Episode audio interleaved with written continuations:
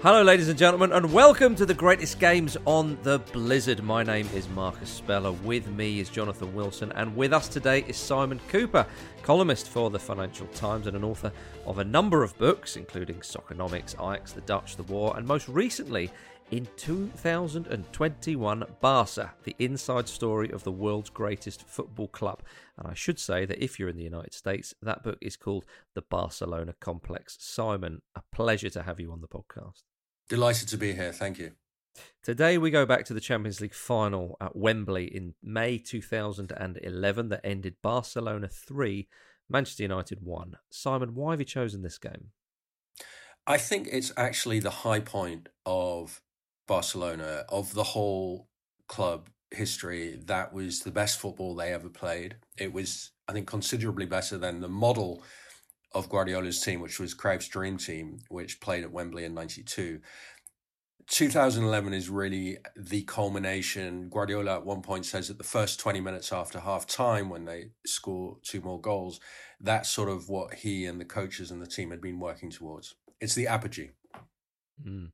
Yeah, you can't really argue with that, Jonathan, can you? No, I mean, yeah, I, I'd been there in both 2009 then then 2011, and there was you know in 2009 there was this sort of sense of Christ, this is something that I've never seen before. This is a new type of football. But 2011 was even better because if you think back to 2009, uh, they've been a little bit lucky in that. Well, not a little bit, quite lucky in that in that semi final when they when they beat Chelsea. Um, the first 10 minutes of the final, United were on top this game, United was nowhere. They just weren't in the game. The equaliser came from, from nothing. Mm-hmm. Uh, I think at half time, Barcelona created 22 chances to United's four. Um, and there's that famous shot of Ferguson with four or five minutes to go, sitting on the bench with his hands literally shaking, uh, mm-hmm. uh, sort of this sort of gesture of impotence. And yeah, his his line afterwards, he says, "Nobody's ever given us a hiding like that. In my time as a manager, it's the best team we've played. They mesmerise you with their passing. So with hmm. Ferguson's saying that, you know it's something pretty pretty special. Yeah, high praise indeed, Simon. I mean, this was, as you say, the absolute of nadir of it. It was there. It was Barcelona's Knebworth, if you like to use an Oasis analogy, if I may. But, um, but Guardiola, he hadn't been at the club long, of course, um, taking over, and it, that final in Rome um, in 2009 uh, was was fantastic as well. What, what do you think he did differently um, as Barcelona went? I mean, he sort of molded and shaped the side to what he wanted. Uh, what was his approach this season, going into the season? That was perhaps was there anything differently he did, or was it just an extension of what he'd been doing? They had been moving towards a team without a striker, and at the end, Vidic actually, Nemanja Vidic comes on the TV and says it was very confusing because there was nobody to mark. They don't have a striker. So in 2009, Samuel Eto'o, who Guardiola had actually wanted to get rid of when he took over, survives in the team and becomes a really important player in that side. Then Messi is reinvented as a false nine uh, in May 2009. It's already the way Messi really wants to play. They have a brief experiment with Ibrahimovic as a real striker. And then they say, no, we're just going to go radical. And so in this game, you have Villa and Pedro really playing as flankers, as wingers. You have Messi. He's actually quite far back. I wouldn't even call him a false nine. I'd say he's more like a number 10. And he's actually not that present in their play as he would become in later years. Much more of the game goes through Xavi and Iniesta, but especially Xavi, who's the playmaker of this team. And Messi kind of pops up and does these amazing cameos like when he scores. But it's a, also a team that has had two or three years to really memorize. They're almost like an American football team in how drilled they are. So they have these rules so the five second rule or four second rule, depending, where when you lose the ball, you press for four or five seconds. There are cues for pressing, like when the opposing defender turns towards his goal, then you press. And then they also uh, prepare these set plays. And typically the, the attacks are structured around we start on one wing, we finish on the other. And you identify a particular weakness of the other team. In this game, I mean, I think the main thing that they do is uh, Ferdinand and Vidic at this time are invincible. And they do what Cruyffian teams always do against big English centre backs, which is we're not going to put anyone there. We're just going to leave them completely empty handed, which works very well. And the extraordinary thing about that, that it, you know, it, it, that it can still confound English teams that that of course what Hungary did in 1953. That you know, the, the, Harry Johnston, the great Blackpool centre back or centre half, uh, you know, talking about Hungary's victory at Wembley in '53, and, and, him trying to mark Hidegkuti, who was sort of a, in a very loose sense, a sort of proto false nine, and sort of saying, I just didn't know what to do. I had nobody to mark, but if I went towards the man I was meant to be marking, there's a huge gap, and and not being able to process what you do with that. And then here we are, nearly 60 years later, and an English team still can't work out what you do. Uh, so I think that's partly a failure on the part of British football. But of course, Messi was doing it to, to a different degree, and the intermovement of players around that that vacuum is is that much more sophisticated and quicker and, and, and more relentless that it is it is harder to deal with. Because I, I think something that eh, it, it may in part be coincidental, but there is a fundamental change in football from the moment Guardiola gets the Barcelona the job. So I think to attribute it entirely to him is maybe not entirely correct, but it's a very useful coincidence that if you look at uh, goals per game in the knockout stages of the Champions League from 93-4, the first time when there was a sort of you know a clear knockout stage after the group stage, up until 2007-8, on only one occasion is goals per game higher than three. Since 2008, only twice has been less than three. So football suddenly around 2008 becomes much more attacking. And Guardiola clearly is, is part of that movement. But I think there's also something in the way the football's played allows that, which I think is partly to do with the uh, the tweaks to the offside law. I think it's partly to do with the crackdown on intimidatory tackling. Mm. Uh, and that allows these smaller technical players to be much more influential than, than they had been. And Barcelona are the huge beneficiaries of that. But Guardiola then takes that to a level mm. that we'd never seen before, and, and and sort of redrew the parameters of what we we understood to be possible in football. I'd agree with Jonathan about not giving too much importance to Guardiola or to any coach, but I do think that you know pressing had been around as an idea for decades, but nobody had given pressing a kind of organization and rigor and a kind of theory written the textbook of pressing the way Guardiola did and he made it work better. You also have higher fitness levels, and so you know nobody had ever pressed like Guardiola, like like Guardiola's Barcelona did, and so to talk about the kind of attacking glory, etc., it's all true, but it misses out this kind of iron organization which nobody had had before, and certainly yeah. not Cruyff's original Barca team. I, I think that's that's absolutely right. That the thing that clearly they're technically brilliant, and one of the great advantages they have is and this is partly to do with pitch technology and the balls as well and boots that the first touch can be taken for granted. That you you're not you're not having to control the ball. It's sort of control is automatic, and that of course allows you to have much more yeah. complicated patterns uh, because you, you don't have a constant doubt in the back of your mind of is he actually going to control this pass? Except that but, the United players can't. Hmm. Yeah, sure. I mean, no, I mean, I mean for a, a, a team of Barcelona's quality, sure um, that they're allowed. To, basically, they turn eleven side into five side in, in terms of the way you you envisage it. Um, but I don't think their technical advantages are so much greater than opponents.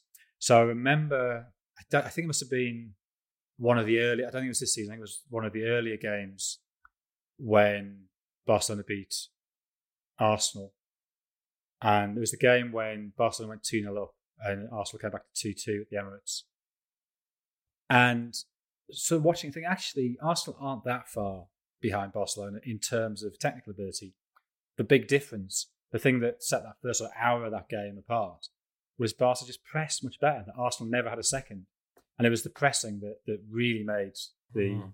the great difference, as well as the, the, technical ability. And it's a pressing they later lost. Um, firstly, as Messi ages, and then you have an attack of you know in the next glory period of Messi, Neymar, Suarez which is not, just not willing to do that kind of pressing work.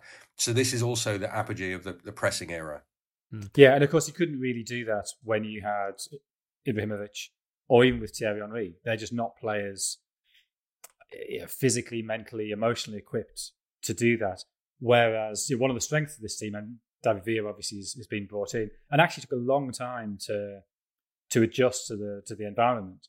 But you look at how many players in this team have come through Barcelona who've had that in, instilled in them from you know mm. 11, 12 years old. So you know, one of the great advantages Pedro gives you is he doesn't doubt that. That's, that's the only football he knows. So he will just press. He's not questioning that at all. But it's interesting to talk about this press because you know, we think of it as you know quite prevalent at times in, in English football. Uh, Jurgen Klopp kind of has, has, taken that on as well and said he was influenced by kind of 80s English football to an extent and so on. And Jonathan, you talk about um, how Pedro sort of used to that, but Simon was was was that kind of pressing style which one can forget about this Barcelona team because you're so mesmerised as Ferguson himself was with the passing and with the technique and so on. W- was that always um, in Spanish footballing culture, or did it come a little bit later?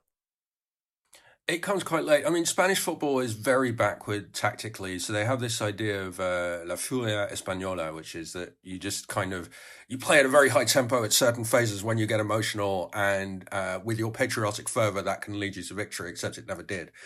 And you know, they Barcelona and Real Madrid always had the money because of their huge membership, uh, which paid subscriptions to import some of the world's best players. But there was no real Spanish tactical school until uh, and I know that I grew up in Holland and I'm hugely biased, but until Cruyff comes back to Barcelona as a coach in 1988, and that's the kind of year zero of Spanish football. And he says, as Cruyff always does, we're going to do it totally differently. Uh, my way is the best way. Uh, I am the kind of Jesus of football. and the weird thing is, it actually works. And the teenage footballer in the Masia who understands this best, who thinks this is the first person who could, who's ever taught me anything about football is Guardiola. And Cruyff plucks him out of the Masia, even though he can't run, he can't tackle, and uh, puts him in the first team. So that's where it starts, and then it becomes the house style. And uh, with almost no lapses from 1988 onwards, that is the way the Barcelona try to play. And then later Spain, because Aragones is um, manager of Spain, and he says even before Guardiola takes over, he says, look at all these little ball players in midfield that the Masia keeps producing, especially Xavi and Iniesta, David Silva. And he says, you know what? We're just going to stick them all in the team. It can't work. Uh, we're not going to have any breakers. We're just going to have midgets in midfield and we're just going to go with it. And it works in 2008. And it becomes Spain style and it becomes a style of academies around Spain, even of Real Madrid. Of course, the, the irony of, of this sort of being a, a Dutch import is that La Furia itself came out of the game against the Netherlands in the incredibly complex process they had to determine who got silver at the 1920 Olympics in, in Antwerp. Uh, and Spain had been knocked out, then the Czechs withdrew. They had some kind of dispute over referees, so they create this new tournament between the teams who are left to decide who gets the, the Czechs medals, essentially. And um, there's this ferocious Spanish performance against the Netherlands in sort of this quasi semi final um, which a Dutch journalist describes as being like the, the Spanish sack of Antwerp in uh, 15, 14, whenever it was. Uh, and so that, you know, it's, it's a, the, the, phrase is even coined by a Dutchman, like La Furia, uh, to describe that. But what what intrigues me, and, and, and I, I, you know, I've written a book on Barcelona as well, but I couldn't get to the bottom of this. A very maybe, good book. Maybe you have. Uh, thank you very much. Um, is why Barcelona moved away from that yeah, because obviously it had been it had been implanted firstly by Rinus Michels, and and then they drift away from that before Cruyff's return. So, so what? Why? How, you having had that advantage, having having seen that? I mean, okay, moderate success in the seventies, but by the by the standards of Barcelona at the time, but it taken them to a new level. Even the appointment of, say, Terry Venables was clearly partly informed by the idea of this is the type of football we want to play. We want to play with a uh, an offside trap with a high defensive line with a, a, a back mm. four. Mm. Uh, we want to keep possession. Why do they need Cruyff to return to, to, to, to bring it back? Because it was never fully installed. It, it, was like you you know you try to have a new Wi-Fi installed and it doesn't work, and then it breaks and you forget about it, or it works a little bit. And in 1974, it works with the Netherlands. You know, they epitomize the style what you see in 2011 in the Champions League final it really originates in Amsterdam in the 60s with Cruyff and Michels. They manage it at Ajax. They manage it with Holland in 1974. And when you watch Ajax teams of that time, you don't think, oh, this is very backward black and white football where everybody is just rubbish and would never get into the team today. You think, wow, this looks a lot like modern football. This, this is scarily 2010s. And then Michels comes to Barcelona. Cruyff follows him after a fight at Ajax in 1973. And the first season, they do win the Spanish league, which, you know, first time in 14 years, and Barcelona have been very poor for a long time. It's quite a big deal, but, you know, it's still very amateurish. Um, nobody else in the team can really play football. They don't even have a training ground. They have to commandeer a local golf, um, um, what you call it, golf course. And so I think there are kind of brief tendencies towards a um, a kind of pressing Dutch style game. Michels then leaves and he comes back it's not a very happy time most of that period 74 78 most of the time when michels and Cruyff are there. So there's a kind of memory of it um, and there are people who are influenced by it including Laureano Ruiz the youth coach but it's not really implanted until 88 it's something I, I, in retrospect uh, and you, you always find this with books that three years later you sort of realize the book you should have written. And one of the things that I kind of really wish I'd explored more was what seems to be this this great tension in Barcelona, um, which I guess goes back to the to the early seventies. That on the one hand, they like having their distinctive style, they like having this philosophy, and people like Xavi can be incredibly sanctimonious about that. But on the other hand, they look at Madrid and they see the celebrity players there, they see the Galacticos, and they sort of they want a bit of that as well. And they sort of when things aren't going right, they sort of oscillate between the two extremes and they can't quite work out which they want to be. And 2015 was almost a sort of happy middle between the two. That Luis Enrique, eh, having been a, a, former Barcelona player but not being of Barcelona, the fact that he's he's come relatively late mm-hmm. in his mm-hmm. career there, that he's experienced Real Madrid, and he can find this sort of middle ground. And that's sort of the middle ground he's still sort of searching for with the Spain national team. That he wants to make them more vertical, um, that he wants to take them away from the the very possession heavy style um, but it, it, it's it's sort of I, I still sort of think at times you see with Barcelona almost this, the the inferiority complex they have with Real Madrid of thinking oh, we we need a big starter to match them, and I, and I sort of wonder whether the signing of Maradona in what in 82, 81 or 82, 82, uh, whether that was part of that, and that obviously sort of leads them away from from from yeah. I mean, there's there's Maradona, there's Cruyff himself, there's uh, Ronaldinho later, who they didn't think was the world's best player, but then he turned out briefly to be that. So there was this history of signing great players, and it always went wrong. And you know, the Galactico thing worked out in Madrid, and it didn't work out in Barcelona. And I think what makes Ooh, would Ibrahimovic be a part of that? Well, Ibrahimovic is coming into a team which is already the best in the world. He's not the savior. Mm. You know, Maradona and Cruyff were brought as the savior. Okay. Mm. And I think what makes 2011 special more than 2009, as Jonathan points out, is in 2009 you have really significant players who have been brought in. Henry and Eto'o are not part of the Barcelona way. And it gels. In 2011, you have a homegrown team of Galacticos. The only time in Barcelona history. I mean, no club in the history of the world has ever produced a generation from its academy like that team that you saw on the field at uh, Wembley. Well, seven, play- seven of the starting 11 came through La Masia, mm. didn't they? Oh, it's remarkable. And so, yeah, players incredible. who didn't, like, you know, Abidal and Villa are not central to the experience. You know, you, you could have you could have had that team without Abidal and Villa. Of course, the Abidal story is very moving, but these are not the typically the the outsider, the bought player is the the hero figure, and this is not the case with that team at all. So you have players who are Galacticos, but they also understand all the rules of how to play a position in Barcelona. For example, that you're not allowed to stray. You have a zone, you stick to that zone. So it's and and then the tactical sophistication. What struck me watching the game is the first ten minutes. You know, United don't dominate, but they cause them some trouble. Uh, they it, it, they look a bit like sort of Derby County circuit 1997. You know, it's very much route one towards Hernandez and hoping that he'll take on Mascherano. He's not really a centre back, and it does scare Barcelona a bit, and they make the pitch very long, which Barcelona don't like. Barcelona like to play in a 40 meter area. And they solve it very quickly by Xavi and Iniesta dropping back to the back of midfield. So Barcelona, as it were, move their block backwards. And that space disappears. The midfield ceases to be elongated. And so this kind of thinking in the match, which is one of the reasons why the coach's influence in any team is always exaggerated, because it's players who have to make those changes usually on the hoof. that they do so well, which is also part of the, the kind of Barcelona idea, the way these kids grew up in the Masia, which is, as Cruyff said, football is a game that you play with your head. Hmm. All right, well, let's have a quick break, everybody, and we will talk more about the final itself. See you in a moment.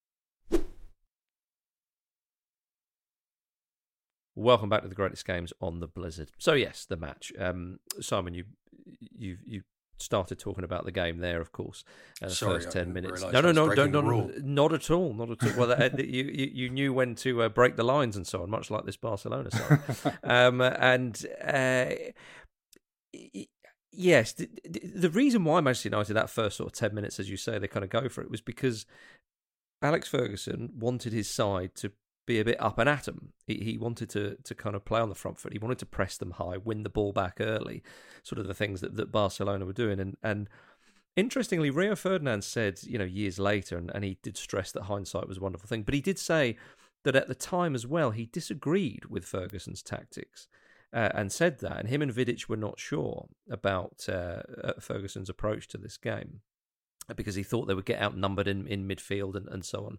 Because Simon, after that sort of 10 minute period where the ball was in the air a bit and, and, and so on, it was then all Barcelona in a way that, that you don't really see that often in, in finals. Certainly not with, with two, uh, you know, with with a, with a decent opponent. Obviously, Barcelona was superior, but it wasn't uh, a, a, a completely unbalanced game. So I, I suppose my, my, my question is, did you think that Ferguson and his tactics just completely played into Barcelona's hands, or would it not have mattered what they did? Do you think? I, don't think it would have mattered in the slightest. So I was trying to do this mental exercise, watch rewatching the game. The first time I actually watched it, as I recall, I was in the stadium next to Jonathan. Mm. So we were talking about this 10 years ago there and now again here. So rewatching it, I thought which United player would get into the Barcelona team? And I thought you'd probably have Rooney for Pedro, and you could Rooney was a very disciplined player, and you could get him to do the pressing job. Nobody else. And the one United player who looks like he can pass like a Barcelona player is Ryan Giggs, who at that point is nearly 40. And obviously, you know, you're not going to put him in the team. But Giggs actually does have some uh, very rapid and clever passes. And that's it. And, you know, you look at people like, you know, Jisung Park and um, Chicharito, and you thought, these guys would not, you know, they would have been kicked out by the Masia when they were 14. They just don't have the technical or tactical ability to play this kind of football. And Van der Sar also looks past it, you know, playing his final game at nearly 40, I think. He, um, you know, he, he lets in two rather soft goals, but it's, it, it, it hardly matters. You, you know, Barcelona are just so much better.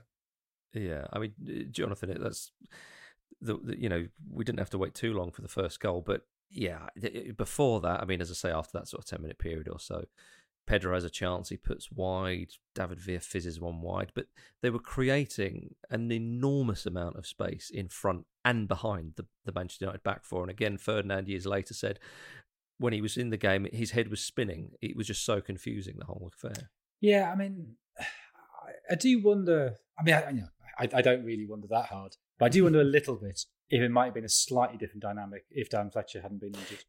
Yeah, he was on the bench. Yeah, but he, he was, you know, he wasn't fully. Yeah, he obviously wasn't fit enough to start because he, he had a great season that season. Mm. And so when when the middle of the midfield is Carrick and Giggs, it does restrict how aggressive you can be. Um, and I remember Carrick talking about 2009, and and this is when I when I say Guardiola changed the parameters of what we recognise to be possible. That I, I think the the possession stats from that game it's only something like 59-41 in Barca's favour for, for the 2009 final. This one is 65-35. Uh, 63-37. But that that's that 59-41 from 2009 at the time felt incredible. Yeah. You know, I'd, I'd never seen Manchester United not being able to get the ball. And Michael Carrick said that they felt humiliated because he didn't have a ball. And they're like, with Manchester United, we have to have a ball. And so that's why they lost lost discipline, lost the shape. And I think over the last decade, teams have realised that actually, you know, you can you can sit deep and, and, and you can let the opposition have the ball. And if, if you have 25% of the ball, you can still win the game. And you can still legitimately say that in some sense you have controlled the game. Um, but that wasn't the case here. And Bar- Barcelona just felt utterly superior. Um, and it did just feel, and that's the, the way that sort of first 10, 10 minutes went, it, it was a little bit like Rome, where you sort of thought, oh, United actually going to In, in Rome, I thought United on top. United going to win this quite comfortably, Mm. And then suddenly it flips uh, with you know with the Eto'o goal after nine minutes. Here, there's sort of a gradual Barcelona stepping it up, and I do wonder. And again, this is something I, I certainly didn't think at the time, but with hindsight, the issues Guardiola's had in the Champions League, I, I wonder if in even here and in 2009, his intensity, his anxiety, whether that does transmit itself to an extent to players. That in 2009, he put together a video for them set to the Gladiator theme tune, which the players sort of said, Oh, yeah, got us really up for it. Didn't really look like it in the first eight minutes. It looked like you were far too up for it. And you, you sort of lost the sort of mental discipline that was such a key part of the game. Then I, I think it was before the um against before the semi final. No, so yeah, it was the semi final 2010, uh, the second leg against Inter. Yeah. Uh, Guardiola put together another montage, which he decided not to show them because he's worried about tipping them over the emotional edge. Mhm. So I, I do wonder if that first 10 minutes is a is a is a function of that anxiety. But I mean that's a sort of an idle thought that I can't prove one way or the other based on based on hindsight. Yeah, well, it's funny when we compare a lot to that 2009 final. But Simon, you know, 2009 it was from from my memory certainly the two best teams in Europe, you know, meeting in the final, and it was very much oh yes, Barcelona are the best team in Europe, Manchester United is second best. This game, it felt like Barcelona playing a different sport to Manchester United. I mean, they were, they were so dominant and superior, and that was showed in the first goal when Pedro puts them 1 0 up. I mean, the, the way the midfield just seemed to knock the ball about so calmly. And then they find Xavi who moves forward and just, again, it, they make it look so easy. It's this sort of almost definition of skill, isn't it? They flicks the ball to Pedro who, who slots it in to make it 1 0. And they make it so simple to undo the Premier League champions. Yeah, I mean, it's a confluence of talent that's never going to happen again. This is the World Cup winners of, you know, 11 months, 10 months before, plus Messi. So what are you going to do? like that? It's um, it, it's ridiculous. I mean, you look at the talent, you look at the interpassing in midfield, and you think, yeah, Xavi to Iniesta to Busquets to Messi. how are you going to win that ball? yeah. And I mean, it- it's again interesting the comparison with when United try to pass, which they almost never can, and they're always in a hurry because they're being pressed. So the guy will give a uh, a kind of knee height pass to a teammate who will fail to control it. Fair enough. Iniesta at one point gives this kind of um, you know thigh. He hits a thigh high bullet at Messi from about five yards, and of course you know Messi taps it straight into the path of Busquets. So it, it's just not fair. And United, you know, they're, they're no fools. They've just won the Premier League, I think. They have played two Champions League finals in three years. You know, maybe Real Madrid of the era are better, but had Barcelona never existed, you know, United are the Premier League, are the Champions League winners. And we can look back at past Champions League winners and say, well, you know, were they worse than United of 2009 11? I don't think so. Hmm. Yeah, I, mean, I think that's a very good point. That Ferguson could have ended his career yeah. on an extraordinary high. Yeah, the, as you say, if Barcelona hadn't existed, they could easily have won three out of four. Yeah, they won in 2008. So let's say they played, played Chelsea in the in the final in 2009. Well, yeah, they, they were at least as good as Chelsea. And then um, 2011, they'd have played Real Madrid in the final. So, uh, yeah, again, you'd say that's at worst a 50 50. Mm. Um, so, yeah, Ferguson's record in Europe is, is the one sort of question mark over his career that only to win two Champions Leagues, given how much time he spent at a club of of, of, uh, of such stature. But he, he was really very, very close. Uh, and that's even before you start to think of you know, all the late 90s exits where yeah, they should have beaten Monaco, they should have beaten um, well, there was uh, Dortmund, there was Leverkusen, Dortmund. yeah. Yeah. Um, that, that they there were a lot of near misses there, but they just run, ran up against yeah when they were actually at their peak, they just ran up against a team whose peak was way way higher. Yeah, and you know some teams that win the Champions League are a lot better than other teams. I mean, if you think of the United team uh, '99, correct me if I'm wrong. With what it was, Blomqvist, Berg, did Ronnie Johnson play? You know, Yeah. there were some pretty unlikely Champions League winners who. I mean, to be fair, two of those probably wouldn't have played had United had everybody available. But but yes, the points the points totally reasonable. Yeah. Mm. You know, I And don't did- think they would have been picked by Guardiola in 2011. They'd have been too old, of course. You could argue. Yeah, fair enough, Uh, but the, it- Manchester United did show a moment of quality in the final. It was a rare moment of quality, but it, but it was one nevertheless. And it was Wayne Rooney who equalised Jonathan, and he worked tirelessly in that game. And he he he, he stuck to his task. Uh, I mean, he was never going to be on the winning side, of course, but even though uh, for a, for a, a man of his sort of lofty standards, uh, when certainly in his playing career at least, it won't be seen as a consolation. But there was a moment for him in that final when he when he slotted that goal in. Yeah, there was, and actually, I was really struck watching this game back um, by how good he is in this game. Yeah, that's Um, right.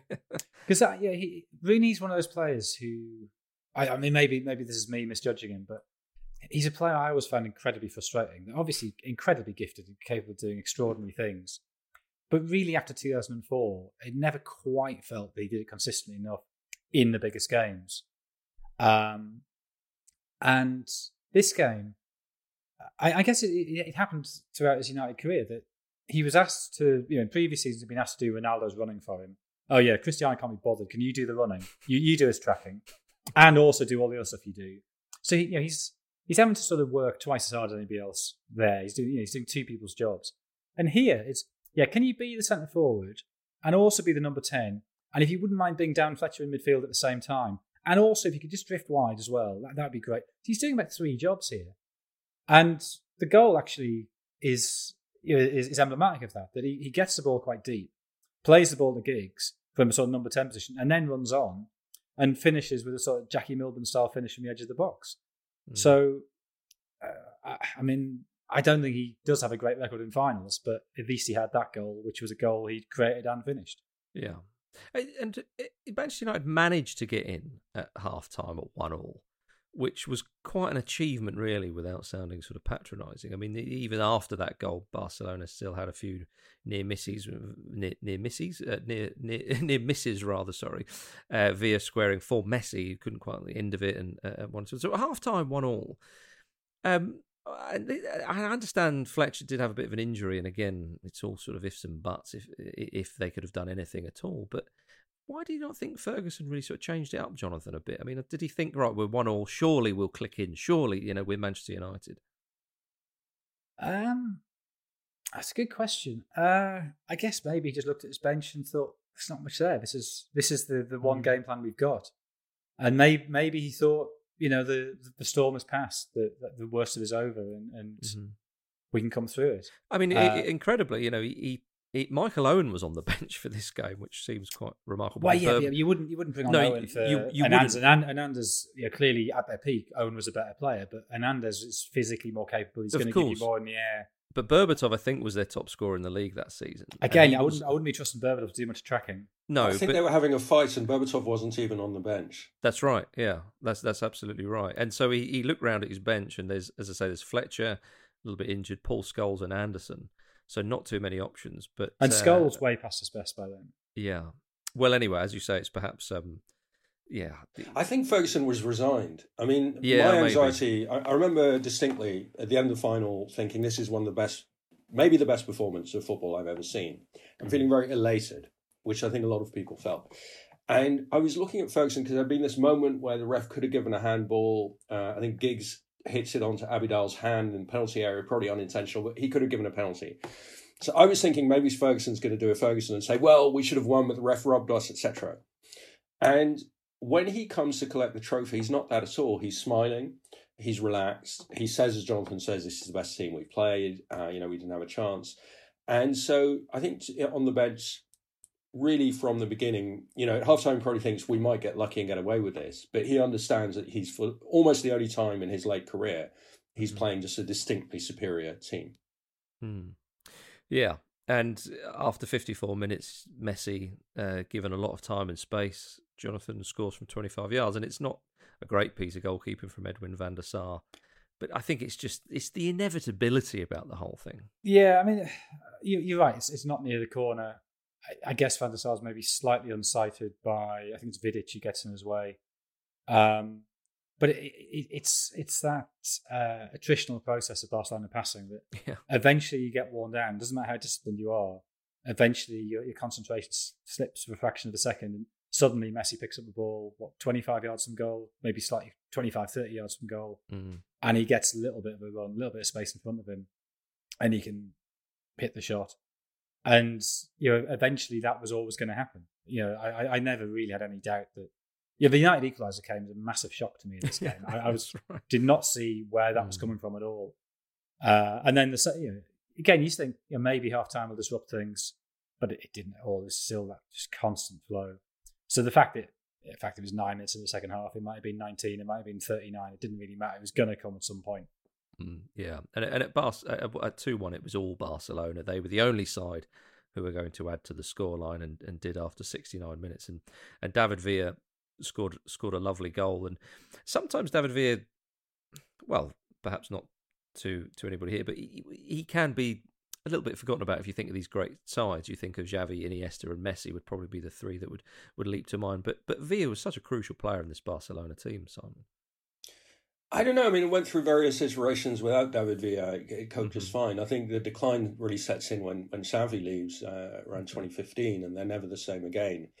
So, I mean, if if I had to imagine Guardiola's first names on the team sheet, they would probably be Xavi, Messi, Busquets, and maybe Iniesta.